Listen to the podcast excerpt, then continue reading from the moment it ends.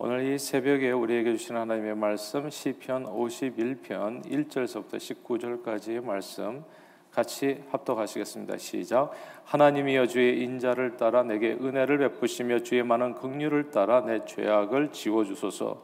나의 죄악을 말갛게 씻으시며 나의 죄를 깨끗이 제하소서. 물은 나는 내 죄가를 아오니 내 죄가 항상 내 앞에 있나이다. 내가 주께만 범죄하여 주의 목전에 악을 행하여 싸우니 주께서 말씀하실 때에 의로우시다 하고 주께서 심판하실 때에 순전하시다리이다. 내가 죄악 중에서 출생하였으며 어머니가 죄 중에 나를 잉태하였나이다. 보소서 주께서는 중심의 진실함을 원하시오니 내게 지혜를 은밀히 가르치시리이다. 우슬처럼 나를 정결하게 하소서 내가 정하리이다. 나의 죄를 씻어주소서 내가 눈보다 희리이다.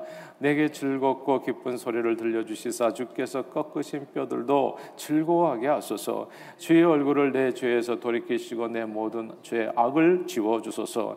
하나님이여 내 속에 정한 마음을 창조하시고 내 안에 정직한 영을 새롭게 하소서. 나를 주 앞에서 쫓아내지 하지 마시고 주의 성령을 내게서 거두지 마소서. 주의 구원의 즐거움을 내게 회복시켜 주시고 자원하는 심령을 주사 나를 붙드소서. 그리하면 내가 범죄자에게 주의 도를 가르치리니 죄인들이 죽게 돌아오리이다. 하나님이여 나의 구원의 하나님이여 피 흘린 죄에서 나를 건지소서. 내 혀가 주의 의를 높이 노래하리이다. 주여 내 입술을 열어 주소서. 내 입이 주를 찬송하여 전파하리이다. 주께서는 제사를 기뻐하지 아니하시나니 그렇지 아니하면 내가 드렸을 것이 것이라. 주는 번제를 기뻐하지 아니하시나이다. 하나님께서 구하시는 제사는 상한 심령이라 하나님이여 상하고 통해하는 마음을 주께서 멸시하지 아니하시리이다. 주의 은택으로 시온의 선을 행하시고 예루살렘 성을 쌓으소서. 그때 주께서 의로운 제사와 번제와 온전한 번제를 기뻐하시리니 그때 그들이 숫소를 주의 제단에 드리리이다. 아멘. 아멘 이 시편 51편은 그 앞에 설명이 있는 것처럼 다윗이 시고요. 인도자를 따라 부르는 노래며 다윗이 바세바와 동침한 후 선지자 나단이 그에게 왔을 때 이제 바로 그때 드렸던 시편입니다. 그러니까 다윗은 선지자 나단에 의해서 자신의 죄를 이제 지적받았을 때 바로 해결을 한 거죠. 뭐 변명하다 하지 않고 막바로 그냥 주님 앞에 간절히 이거 구구절절히 이렇게 어, 회개를 하잖아요. 내가 주께만 범죄하여 내가 죄, 내 죄가를 아오니 내 죄가 항상 내 앞에 있고 주의 목전에 악을 행하였고 그러니까 아주 이 모든 이 내용들이 아, 가만 보면 그냥 미안합니다 정도가 아니에요. 진실한 회개를 하고 있는 겁니다. 예, 그냥 구구절절히 한번 그냥 미안해 잘못했어 그래서 알지 내 마음 뭐 이렇게 끝난 게 아니에요. 아, 정말 저 의도는 그게 아니었고 이런 변명이 아니에요. 그냥 난 진짜 죄인입니다. 내가 태어날 때부터 죄악 가운데 출생하였고 죄 중에 어머니가 나를 잉태하서 정말 나는 뼛속같이 죄인입니다. 잘못했습니다라고 하는 회개거든요. 저는 이 다윗에게 가장 배워야 될 점이 있다면 바로 이 점이라고 생각해요. 바로 그 회개하는 그 심령이죠, 사실. 그러니까 자기가 잘못했을 때 어, 확실하게 그 잘못을 뉘우치고 용서를 구하는 이 태도를 저와 여러분들이 꼭 배울 수 있게 되기를 바랍니다. 창세기 44장에 보면요. 큰 기근으로 인해서 양식을 얻으러 이제 애굽에 내려간 야곱의 아들들이 몰라보게 된 요셉에게 양식을 얻어가는 이야기가 나옵니다. 요셉은 벤야민의 짐 자루에 자기 은잔을 미리 감추어 두었다가 떠나는 야곱의 아들들을 붙잡아 놓고 은잔이 나오는 자를 종으로 삼겠다고 선언합니다. 야곱의 아들들은 은잔이 감춰져 있다는 것을 꿈에도 몰랐죠. 그럴 리가 없지요. 그러니까 자기네들은 애국까지 나가서 죽을 일이 있겠습니까? 도둑질하다가 그러니까 뭐 확실하게 100% 믿었어요. 우리는 무죄하다고 자신했습니다. 한번 해보자. 끝까지 가보자. 예. 해서 자루를 다 풀어보니까 과연 벤자민이 자루에서 은잔이 나왔습니다. 저들은 모두 아연실색 망연 자실해집니다. 이제 그때 요셉에게 아, 한 유다의 말이 되게 중요합니다. 이런 말들, 그러니까 성경에 이제 많은 말씀들이 있는데 거기에서 번뜩이는 말씀들이 있어요. 그런 내용들은 다 이렇게 메모를 했다가 마음에 새겨두면 신앙생활에 정말 큰 도움을 주는데 유다의 말입니다. 창세기 44장 16절에 나오는데요. 유다가 말하되 우리가 내 주께 무슨 말을 하오리까? 무슨 설명을 하오리까? 우리가 어떻게 우리의 정직함을 나타내리까? 그 다음에 말이 중요한데 하나님이 종들의 죄악을 옛날 개혁 성경 어, 한글 성경에는 그 적발하셨으니 이렇게 되어 있는데 이제 이번에 새롭게 개정된 판에는 하나님이 종들의 죄악을 찾아내셨으니 우리와 이 잔이 발견된 자가 다 내 주의 노예가 되겠나이다. 이렇게 고백했어요. 여기서 하나님이 종들의 죄악을 찾아내셨다라는 구절이 중요합니다. 내가 하나님 앞에요 회개해서 해결받지 않은 죄는 반드시 그 죄가 나를 찾아냅니다. 회개가 왜 중요하냐면요. 내가 회개하지 않은 죄는 반드시 나를 찾아내요. 감춘 죄 있잖아요. 완전 범죄가 없어요. 사람은 속일 수 있어요. 그러나 하나님의 심판의 눈은 피할 길이 없습니다. 그래서 이 땅에서 용케 피해서 그저 죄를 짓고 나서도 형무소안 갔다고 좋아할 필요가 일도 없어요. 하나님께서 반드시 그 사람을 찾아냅니다. 그래서 그 죄의 대가를 치르게 하는데 죄의 대가는 사망입니다. 인생이 완전히 망가져요. 야곱의 아들들은 함께 공모해서 십수년 전에 요셉을 노예 상인에게 몸값 받고 이제 팔아버렸습니다. 원래는 죽이려고 했었는데 참에 죽이지는 못하고 노예로 팔았지요. 그리고 부모에게 사나운 짐승에게 찢겨 죽었다고 거짓말했습니다. 그러니까 입을 다 맞춘 거예요. 11명이 입 맞추는 게 쉽지 않았을 텐데 하여튼 오랫동안 입을 잘 맞췄어요. 그래서 야곱은 열한 아들이 모두 입을 맞추어서 열한 명이 입 맞추는 게 쉽습니까? 이거 결코 쉬운 일이 아닌데. 근데 아버지에게 뭐 우리 죽을 때까지 무덤까지 가지고 가자 뭐 이렇게 돼 가지고 정말 입을 완전히 맞추어서 열한 명이 뭐 유니송으로 얘기하니까 그 말을 아버지 야곱은 믿을 수밖에 없었죠. 그렇게 완전 범죄가 되는 듯 싶었는데 사람은 속여도 은밀히 보시는 하나님 전지전능하신 주님은 속일 수 없었습니다. 십수년 동안 감추어진 그들의 죄가 만천하에 드러나고 말았지요. 회개치 않은 죄는 그때가 언제든 반드시 나를 찾아냅니다. 아, 요즘 대한민국은 학폭 논란으로 뜨겁습니다. 국가 대표급 유명 여자 배구 선수들이 학창 시절 또래 선수들에게 폭행을 가했다는 사실이 밝혀지면서 무기한 출장 정지 및 자칫 선수 생명이 끝날 위기에 처했습니다. 10여 년 전에 한 잘못이 왜 한참 잘 나가는 오늘날 갑자기 내 인생에 태클을 걸어서 나를 쓰러뜨리는지 이유가 있는 겁니다. 근데 그 요번에 이제 뭐 다 아시겠습니다만은 가해자가 SNS에 올린 글 한 줄 때문 아니겠어요? 근데 그한 줄이 중요한 게 아니에요. 하나님이 찾아낸다고요. 그러니까 뭐 믿는 자나 안 믿는 자나 하나님은 살아계세요. 그리고 공의로운 심판자이시고 그러니까 제가 왜 여호와를 경외하는 것이 지혜의 근본이라는 그 사실을 깨달았어요. 여호와를 두려워하는 게 사람은 몰라요. 사람은 예. 내가 은밀한 가운데 방 안에서 이렇게 저지르는 뭐 엠번방 만들어 가지고 하면은 진짜 모르는 사람이 되게 많아요. 근데 하나님이 안다고요. 하나님이 그래서 하나님을 두려워하는 게 지혜의 근본입니다. 하나님은 반드시 아시고 그리고 반드시 심판하세요. 반드시 죄가 나를 적발한다고 나를 찾아낸다고요. 그리고 대가는 치르게 되어 있습니다. 이 땅에서 안 치르면 이제 죽어서라도 치우게 되죠. 지옥에서 영원히. 그러니까 이게 근데 이 시작 발단이 그런 거잖아요. 이 가해자라는 분이 자신의 SNS에서 특정인을 겨냥해서 괴롭히는 사람은 재밌을지 모르지만 괴롭힘을 당하는 사람은 죽고 싶다라는 글을 올렸는데 그 글을 읽고 과거 이 가해자에게 당했던 또 피해자들이 그 잘못을 또 SNS에 고하게 되면서 일파만파가 돼서 생명까지 위태로워진 겁니다. 내가 누군가에게 잘못해서 회개치 않은 죄는요. 10년이 지나건 20년이 지나건 반드시 나를 찾아내서 나를 벌주게 되어 있습니다. 그러나 잘못 즉시 회개해서 관계를 회복하면 아이 화를 면할 수가 있는 거죠. 그러므로 우리가 인생을 살면서요 꼭 배워야 될 단어가 있습니다. 그거는 미안합니다예요. 이거를 어렸을 때부터 아이들에게 꼭 가르쳐 주십시오. 신앙생활에 가르쳐 줄 게 그렇게 많지가 않아요. 근데 우리는 보면은 진짜 중요한 거는 몰라. 그래서 중요한 것을 안 가르쳐 줘요 아이들에게. 그래서 그러니까 커가지고 그냥 공부만 되게 가르쳐 줘가지고 명문대 나와서 좋은데 취직해가지고 한참 올라다가 한순간에 인생이 망해버려요. 뭘 안 가르쳐 줘서 미안합니다라는 단어를 안 가르쳐 줘서. 예. 그말 한마디 못하는 바람에 우리 대한항공 사건도 알잖아요. 갑질 사건도.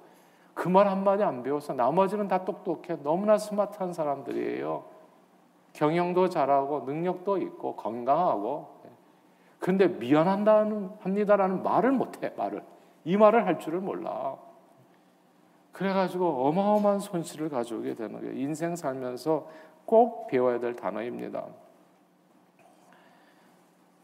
자신의 잘못을 자신을 돌아보고 누군가에게 잘못한 일이 있을 때는 미안합니다라고 하는 진정성 있는 사과의 말. 오늘 51편을 그냥 통째로 외워도 괜찮을 거예요.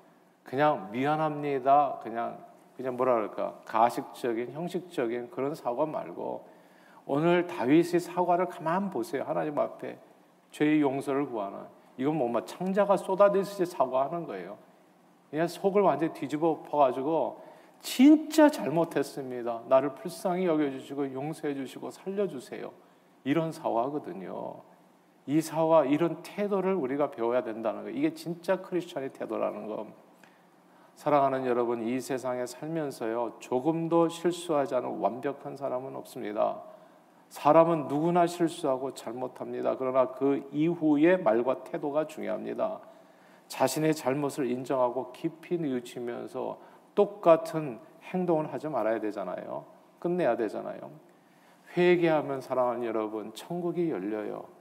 회개하면 진짜 하나님의 나라가 열립니다. 의와 평강과 기쁨이 넘치는 그 나라가 회개하면 열린다고요.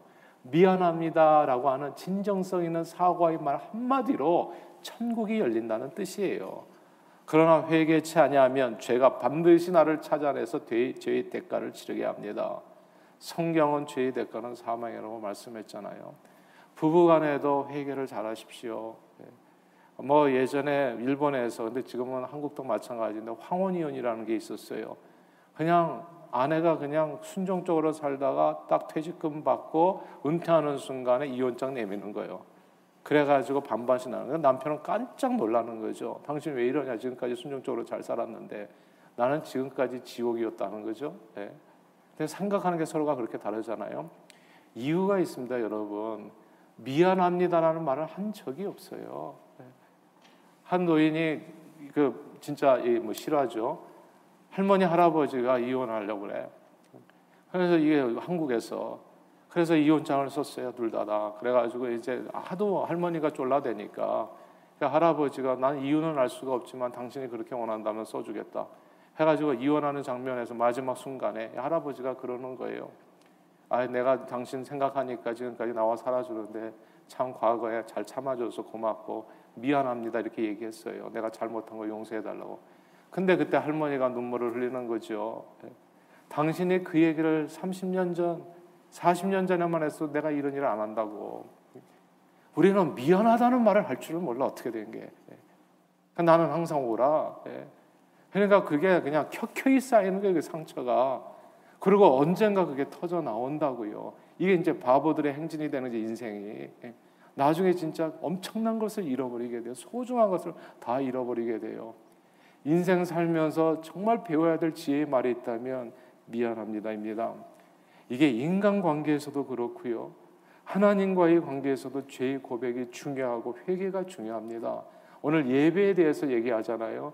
신령과 진정의 예배가 여러분 뭐라고 생각하세요?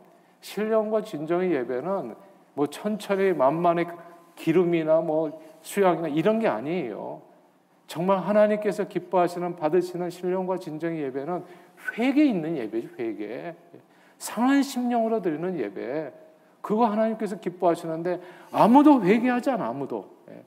항상 뻔뻔해, 항상. 예. 그러니까 그 예배를 어떻게 하나님이 받으시겠냐고 다 아시는데 다 아시는데 하나님과의 관계 속에서도 죄의 고백, 회개가 중요합니다. 하나님께서는 흙으로 지음받은 인생이요. 그 누구도 완전하지 않다는 것을 너무 잘 아세요. 우리는 언제나 실수하고 잘못하고 죄 지을 수밖에 없다는 그 사실을 아십니다. 그래서 주님이 우리 연약한 인생에게 원하는 것은 완벽한 삶이 아니에요. 그게 아니라 오늘 보면 17절입니다. 17절만 같이 한번 읽어볼까요? 51장 17절입니다. 함께 읽겠습니다. 시작. 하나님께서 구하시는 제사는 상한 심령이라 하나님이여 상하고 통해하는 마음을 주께서 멸시치 아니하시리이다. 아멘. 하나님께서 구하시는 제사는 뭐라고요? 상한 심령, 상하고 통해하는 마음. 이 구절을 주목해야 됩니다. 저는 이 구절을 저와 여러분들이 늘 마음에 새겨서 주님 앞에 진실하고 정직한 신앙생활로 복된 삶을 누리게 되기를 소원합니다. 주님은 늘 상한 심령으로 주님께 나아가는 자를 기뻐 받으셨, 받으셨습니다.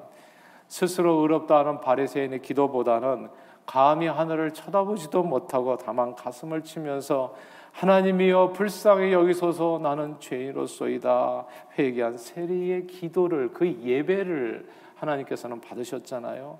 비록 이방인들이었지만 니누의 백성들이 모두 제 가운데 엎드려서 은밀히 보신 하나님 앞에 금식하며 자신의 잘못을 뉘우치며 드린 그 예배를 받으셨잖아요. 신령과 진정의 그 예배를 그리고 저들을 용서하시고 구원해 주셨습니다. 주님은 늘 하나님 나는 죄인입니다라고 고백하며 자신의 잘못을 뉘우치며 상한 심령으로 드리는 예배자들을 기뻐 받으시어 그들의 모든 죄를 저는 믿부시고 의로우사 모든 죄에서 불의에서 우리를 깨끗게 하실 것이요 죄를 고백하는 자들의 그 고백을 받으시고 저들이 죄를 깨끗이 용서하시고 새 생명의 길을 열어 주셨습니다. 그러나 회개치 않는 자는 그가 누구든 죄의 대가를 치르게 됩니다. 사울왕과 다윗왕 같이 볼까요? 모두 하나님의 선택함을 받아가지고 선지자들에게 기름 선지자에게 사무엘 선지자에게 기름 부음을 받은 후에 왕이 되었습니다. 둘이 재능과 능력 그리고 외모, 인격 등등은 큰 차이가 없어요. 키가 좀 크고 작았을까요? 그리고 뭐 이렇게 뭐 이렇게 좀 스마트한 게 아이큐가 좀 높았을까요? 낮았을까? 늘 드리는 말씀이지만 사람의 재능이란 50보 100보입니다. 도철이 키재기라고 얘기하는 대부분 IQ 100에서 200 사이, 키는 1m에서 2m 사이, 태산이 높다 하되 다 하늘 아래 매일 뿐입니다.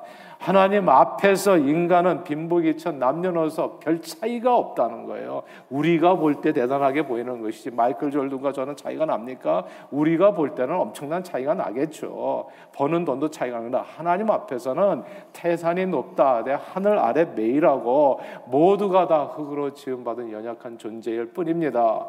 사울 왕과 다윗 왕은 누가 특별하다고 볼 수가 없어요. 이 둘의 차이가 있다면 오직 하나입니다. 잘못을 저지른 후에 태도, 예, 그 태도의 차이가 있었을 뿐이에요. 사울왕은 잘못했으니 잘못했죠. 다윗 왕도 잘못했으니 잘못했죠. 둘 다 다 잘못했다고요. 사울왕은 크게 두 번의 실수를 하죠. 한 번은 제사장에게 있는 권한을 갖다가 월권해서 전쟁에 나가기 전에 사무엘 선지자 대신에 제사를 드리지 않아요. 다른 한 번은 아말렉과의 전투에서 선지자 사무엘을 통해서 전해준 하나님의 말씀을 어기고 전리품을 수고한 잘못. 사람은 누구나 잘못한다고요. 다윗 왕도 엄청난 실수를 여러 번 합니다. 가장 큰 실수는 오늘 본문의 배경이 되는 우리아의 아내 바세바를 강제로 범해서 임신케 하고 그 남편을 괴계를 사용해 가지고 청부 살인한 죄입니다. 인면 수심이 더럽고 추악한 죄를 저질렀습니다. 그 후에도 뭐 쓸데없는 인구 조사로 또 범죄합니다. 사람은 누구나 잘못합니다. 완벽한 사람 세상에 없어요. 다윗 왕이 무슨 뭐 위대하다고 얘기하면 그 정말 농담을 하지. 그럼 다 위대한 거야, 에브리바디. 예. 그런 누가 누구보다도 잘해가지고 하나님께서 왕으로 세우고 이게 아니라니까요, 그게. 예. 사울왕과 다윗왕은 둘 다 똑같이 연약한 인생이었고 누가 더 특별하다고 볼 게 없었어요. 태산이 높다 하되 하늘 아래 매라고요. 그러나 이들의 미래를 크게 다르게 만든 것은 오직 하나 잘못을 저지른 후에 태도에 있었습니다. 사울왕은 잘못을 저지른 후에 진정성 있는 회개가 없어요. 한 번도 오늘 본문의 다윗처럼 뭐 시 한 편 쓴 게 없어요. 시 한 편. 예. 하나님과 사람 앞에 자신의 잘못을 고하고 정말 눈물로 회개하며 용서를 구하지 않았습니다. 그는 유한 뭐 항상 뭘 잘못했으면 내가 뭘 그렇게 예. 뭐 모든 사람 다 그렇지 않아요. 맨날 이런 식이에요. 예. 변명으로 일삼고 자신의 행동을 합리화하고 내내 그래. 예. 그래서 미안하다는 말 못하는 사람들이 있어요. 교회 밖에만 있는 게 아니라 교회 안에도. 아 진짜 그러면 대책이 없어. 예. 그 예배를 하나님께서 어떻게 받으시겠어요? 교회 나와 나오는 게 중요한 게 아니잖아요. 하나님께서 받으시게 예배를 드려야 되죠. 예배를. 근데 이, 이 용서 구하는 이 태도 사울왕은 그게 없었다는 걸 맨날 변명으로 일삼고 그러나 오늘 본문의 다윗은 자신의 잘못을 깨달은 후에 정말 침상에서 떼굴떼굴 구르면서 회개합니다. 중심을 살피시는 하나님 앞에서 주님께서 내게 진실함을 원하신다고 시편 51편을 다 써가지고 전체 시를 써가지고 올리면서 허리라도 남김없이 창시가 끊어질 정도로 자신의 죄를 고백하며 진정성 있는 참회를 올립니다.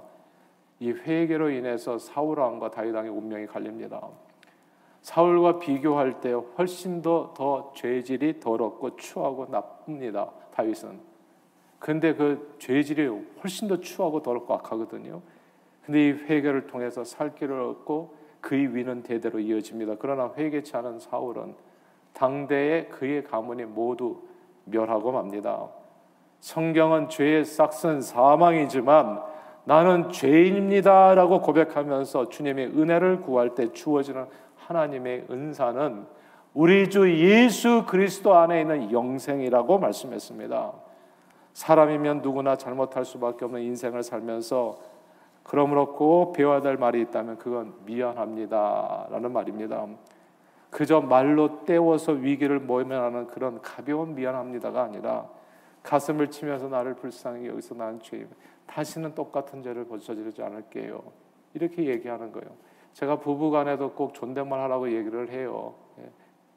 그러니까 서로를 존중하시고 그렇게 안 했을 때는 미안합니다라는 말을 꼭 표현하시고 다시는 그렇게 살지 마세요. 하나님 앞에서 저는 예수 믿으면 진짜 부부가 행복해진다고 믿어요.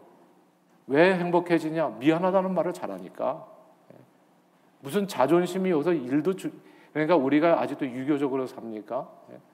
다 똑같다고요. 하나님께서 우리 다 존중해서 귀한 하나님의 사람들이라고요. 그러니까 내가 함부로 얘기한 얘기가 있으면 미안합니다 얘기해야지. 미안합니다. 그 즉시 미뤄서는 안 되죠.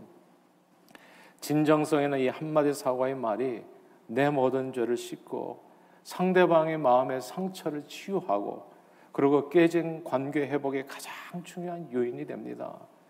그래서 예수님께서는 너를 고발하는 자와 함께 길에 있을 때 급히 사화하라 얘기했어요.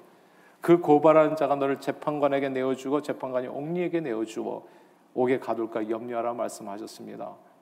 미안합니다라는 말은요 급히 해야 됩니다. 시간을 끌면 끌수록 불리합니다. 그 켜켜이 쌓이면 나중에 이혼장 나와요 그냥 예. 끝이에요. 그 다음에는 그렇게 깨지면 다시 회복이 안 된다고요. 그러니까 어리석은 사람은 좋은 말을 할 줄 몰라 그렇죠. 끝까지 가는 거예요. 여자 배구 학폭 논란으로 선수 생명이 끝나게 되신 분들이 조금이라도 일찍 자신의 잘못을 뉘우치고 피해자들을 찾아가 용서를 구했다면 어땠을까라는 생각을 해봐요. 그런데 저들은 자신의 잘못을 뉘우치는 대신에 자신이 오늘날 당하는 것들만이 억울해해서 그래서 10여 년 전 저들이 잘못하고 회개 자는 자가 저들을 쫓아와서 찾아냈던 겁니다. 너 너무 네 자신을 모르는구나. 내가 알려줄게. 너 이런 사람이었어. 미안합니다라는 말은 길에 있을 때 급히 사와야 가장 큰 효력을 볼 수 있습니다. 뒤로 미루면 미루는 만큼 손해가 납니다. 부부 간에도 미안합니다. 즉시 하시고요. 친구 간에도 미안합니다. 즉시. 그리고 교우 간에도 미안합니다. 즉시. 조금이라도 잘못을 깨닫게 되면 곧 진정성 있게 사과해서 관계를 회복하시는 저와 여러분들이 다 되시기를 바랍니다. 하나님의 심판 앞에 자존심은 일도 중요하지 않아요. 자존심 내어 세우다가 진짜 큰일 당하시겠어요. 그러니까 그건 이제, 이제 어리석은 바보들이나 하는 일이죠. 정말 중요 미안합니다. 우리 주님은 늘 자신의 행동을 변명하고 스스로 의롭다 여기는 자, 자들의 예배를 받지 않으십니다. 그건 신령과 진정의 예배가 될 수가 없죠. 그러나 늘 실수하고 잘못할 수밖에 없는 연약함과 죄를 주님 앞에 솔직히 고백해서 감히 하늘을 우러러보지도 못하고 가슴을 치면서 주님 미안합니다. 저는 죄인입니다. 불쌍히 여겨주세요. 오늘도 주님 앞에 나와 싸우니 저를 그 예수 보혈로 씻어주시고 구원해 주옵소서 라고 드리는 그 예배와 예배자를 주님은 기뻐 받으십니다. 그러므로 오늘도 미안합니다 고백하며 상한 심령으로 드리는 예배로 모든 인간 관계와 또한 하나님과의 관계를 통해 주어지는 참된 평화와 기쁨 그리고 축복을 온전히 누리시는 저와 여러분들이 다 되시기를 주 이름으로 축원합니다. 기도하겠습니다. 하나님 아버지 늘 우리 심령이 깊은 것까지도 감찰하시고 하시는 주님 앞에 감출 것이 하나도 없는 줄 믿습니다. 주님의 말씀 앞에 마음을 강팍하게 하는 대신에 늘 자신의 실수와 잘못과 죄를 깊이 뉘우치며 주님의 보혈의 공로를 의지해서 주님 구하시는 제사를 상한 심령으로 드리는 저희 모두가 되도록 축복해 주옵소서. 늘 미안합니다라고 말하면서 그러니까 우리가 저지른 잘못에 대해서 변명하기보다는 늘 미안합니다. 진정성 있는 사과로 관계 회복을 이루고 복된 삶을 누리는 저희 모두가 되도록 은혜 내려 주옵소서. 예수 그리스도 이름으로 기도합니다. 아멘.